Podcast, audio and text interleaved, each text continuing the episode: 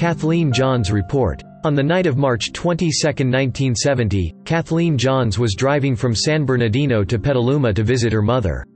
She was 7 months pregnant and had her 10-month-old daughter beside her. While heading west on Highway 132 near Modesto, a car behind her began honking its horn and flashing its headlights. She pulled off the road and stopped. The man in the car parked behind her, approached her car, stated that he observed that her right rear wheel was wobbling, and offered to tighten the lug nuts.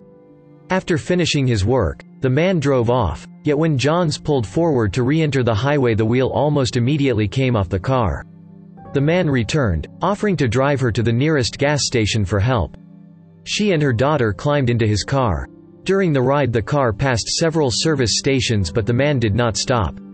For about 90 minutes he drove back and forth around the backroads near Tracy.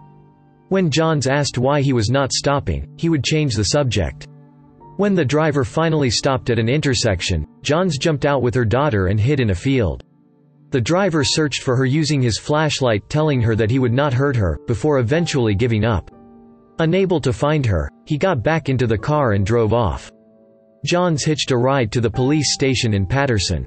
When Johns gave her statement to the sergeant on duty, she noticed the police composite sketch of Paul Stine's killer and recognized him as the man who had abducted her and her child.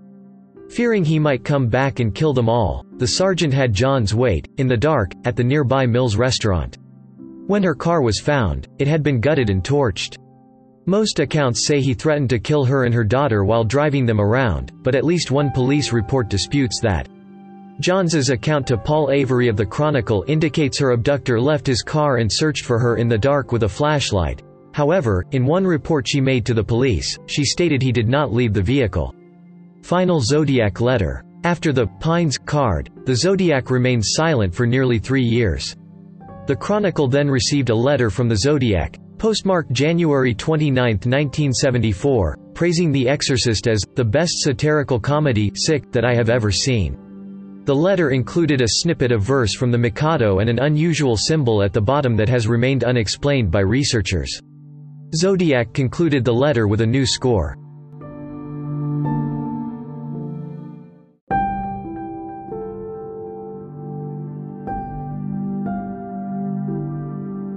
Presidio Heights murder. 2 weeks later, on October 11, 1969, a white male passenger entered the cab driven by Paul Stine at the intersection of Mason and Geary Streets, 1 block west from Union Square in San Francisco, requesting to be taken to Washington and Maple Streets in Presidio Heights. For reasons unknown, Stine drove 1 block past Maple to Cherry Street.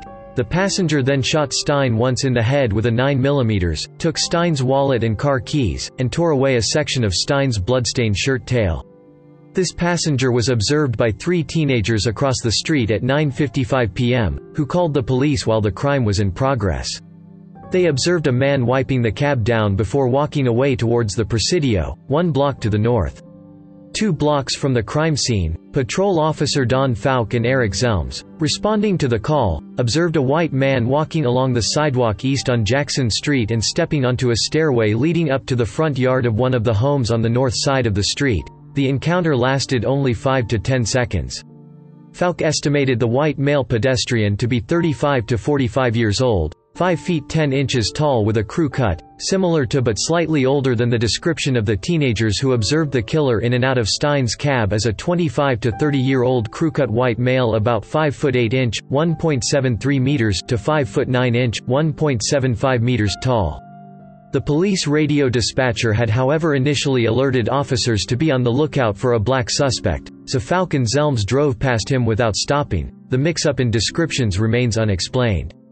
A search ensued, but no suspects were found. This was the last officially confirmed murder by the Zodiac killer. The Stine murder was initially thought to be a routine robbery that had escalated. However, on October 13, the San Francisco Chronicle received a new letter from Zodiac containing a piece of bloody shirt and taking credit for the killing. The 3 teen witnesses worked with a police artist to prepare a composite sketch of Stine's killer. A few days later, this police artist returned, working with the witnesses to prepare a second composite sketch of the killer. Detectives Bill Armstrong and Dave Toshi were assigned to the case. The San Francisco Police Department investigated an estimated 2,500 suspects over a period of years. On October 14, 1969, the Chronicle received another letter from the Zodiac, this time containing a swatch of Paul Stine's shirt tail as proof he was the killer. It also included a threat about killing schoolchildren on a school bus. To do this, Zodiac wrote, "Just shoot out the front tire and then pick off the kiddies as they come bouncing out." At 2 p.m. on October 20, 1969, someone claiming to be the Zodiac called the Oakland Police Department, OPD, demanding that one of two prominent lawyers, F. Lee Bailey or Melvin Belli, appear on AM San Francisco, a talk show on KGO TV hosted by Jim Dunbar. Bailey was not available, but Belli did appear on the show. Dunbar appealed to the viewers to keep the lines open, and eventually, someone claiming to be the Zodiac called several times and said his name was Sam. Belli agreed to meet with him in Daly City, but the suspect never showed up. On November 8, 1969, the Zodiac mailed a card with another cryptogram consisting of 340 characters. The 340-character cipher has never been decoded. Numerous possible solutions have been suggested, but none can be claimed as definitive. On November 9, 1969, the Zodiac mailed a 7-page letter stating that two policemen stopped and actually spoke with him 3 minutes after he shot Stine. Excerpts from the letter were published in the Chronicle on November 12, including the Zodiac's claim. That same day, Officer Don Falk wrote a memo explaining what had happened the night of Stine's murder. On December 20, 1969, exactly 1 year after the murders of David Faraday and Betty Lou Jensen, the Zodiac mailed a letter to Belli that included another swatch of Stine's shirt. The Zodiac said he wanted Belli to help him.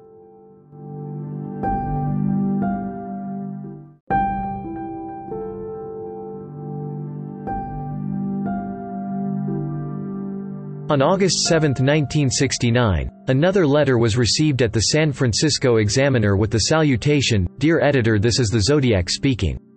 This was the first time the killer had used this name for identification. The letter was a response to Chief Stiltz's request for more details that would prove he had killed Faraday, Jensen and Farron. In it, the Zodiac included details about the murders which had not yet been released to the public, as well as a message to the police that when they cracked his code, they will have me. On August 8, 1969, Donald and Betty Hardin of Salinas, California, cracked the 408-symbol cryptogram. It contained a misspelled message in which the killer seemed to reference the most dangerous game. He also said he was collecting slaves for the afterlife. No name appears in the decoded text, and the killer said that he would not give away his identity because it would slow down or stop his slave collection. On September 27, 1969, Pacific Union College students Brian Hartnell and Cecilia Shepard were picnicking at Lake Berryessa on a small island connected by a sand spit to Twin Oak Ridge. A white man, about 5 feet 11 inches, 1.80 meters, weighing more than 170 pounds, 77 kilograms, with combed greasy brown hair, approached them wearing a black executioner's type hood with clip-on sunglasses over the eye holes and a bib-like device on his chest that had a white 3x3-inch, 7.6 centimeters x 7.6 centimeters cross circle symbol on it. He approached them with a gun, which Hartnell believed to be a .45. The hooded man claimed to be an escaped convict from a jail with a two-word name, in either Colorado or Montana. A police officer later inferred he had been referring to a jail in Deer Lodge, Montana, where he had killed a guard and subsequently stolen a car, explaining that he now needed their car and money to go to Mexico, as the vehicle he had been driving was too hot. He had brought pre-cut lengths of plastic clothesline and told Shepard to tie up Hartnell, before he tied her up. The killer checked, and tightened Hartnell's bonds after discovering Shepard had bound Hartnell's hands loosely. Hartnell initially believed this event to be a bizarre robbery, but the man drew a knife and stabbed them both repeatedly, Hartnell suffering 6 and Shepard 10 wounds in the process. The killer then hiked 500 yards, 460 meters, back up to Knoxville Road, drew the cross-circle symbol on Hartnell's car door with a black felt tip pen, and wrote beneath it, Vallejo, December 20, 68, the 4th of July 69, September 27, -69 to 6:30 by knife. At 7:40 p.m., the killer called the Napa County Sheriff's Office from a pay telephone to report this latest crime. The caller first stated to the operator that he wished to report a murder, no, a double murder, before stating that he had been the perpetrator of the crime. The phone was found, still off the hook, minutes later at the Napa car wash on Main Street in Napa by KVON radio reporter Pat Stanley, only a few blocks from the sheriff's office, yet 27 miles (43 kilometers) from the crime scene. Detectives were able to lift a still-wet palm print from the telephone but were never able to match it to any suspect. After hearing their screams for help, a man and his son who were fishing in a nearby cove discovered the victims and summoned help by contacting park rangers. Napa County Sheriff's deputies Dave Collins and Ray Land were the first law enforcement officers to arrive at the crime scene. Cecilia Shepard was conscious when Collins arrived, providing him with a detailed description of the attacker. Hartnell and Shepard were taken to Queen of the Valley Hospital in Napa by ambulance. Shepard lapsed into a coma during transport to the hospital and never regained consciousness. She died 2 days later, but Hartnell survived to recount his tale to the press. Napa County Sheriff Detective Ken Narlo, who was assigned to the case from the outset, worked on solving the crime until his retirement from the department in 1987.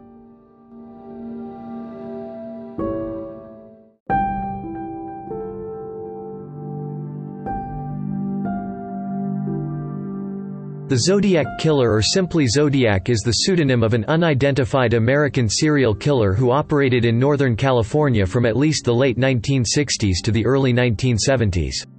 The killer originated the name in a series of taunting letters and cards sent to the San Francisco Bay Area press. The letters included 4 cryptograms, or ciphers. Of the 4 cryptograms sent, only one has been definitively solved.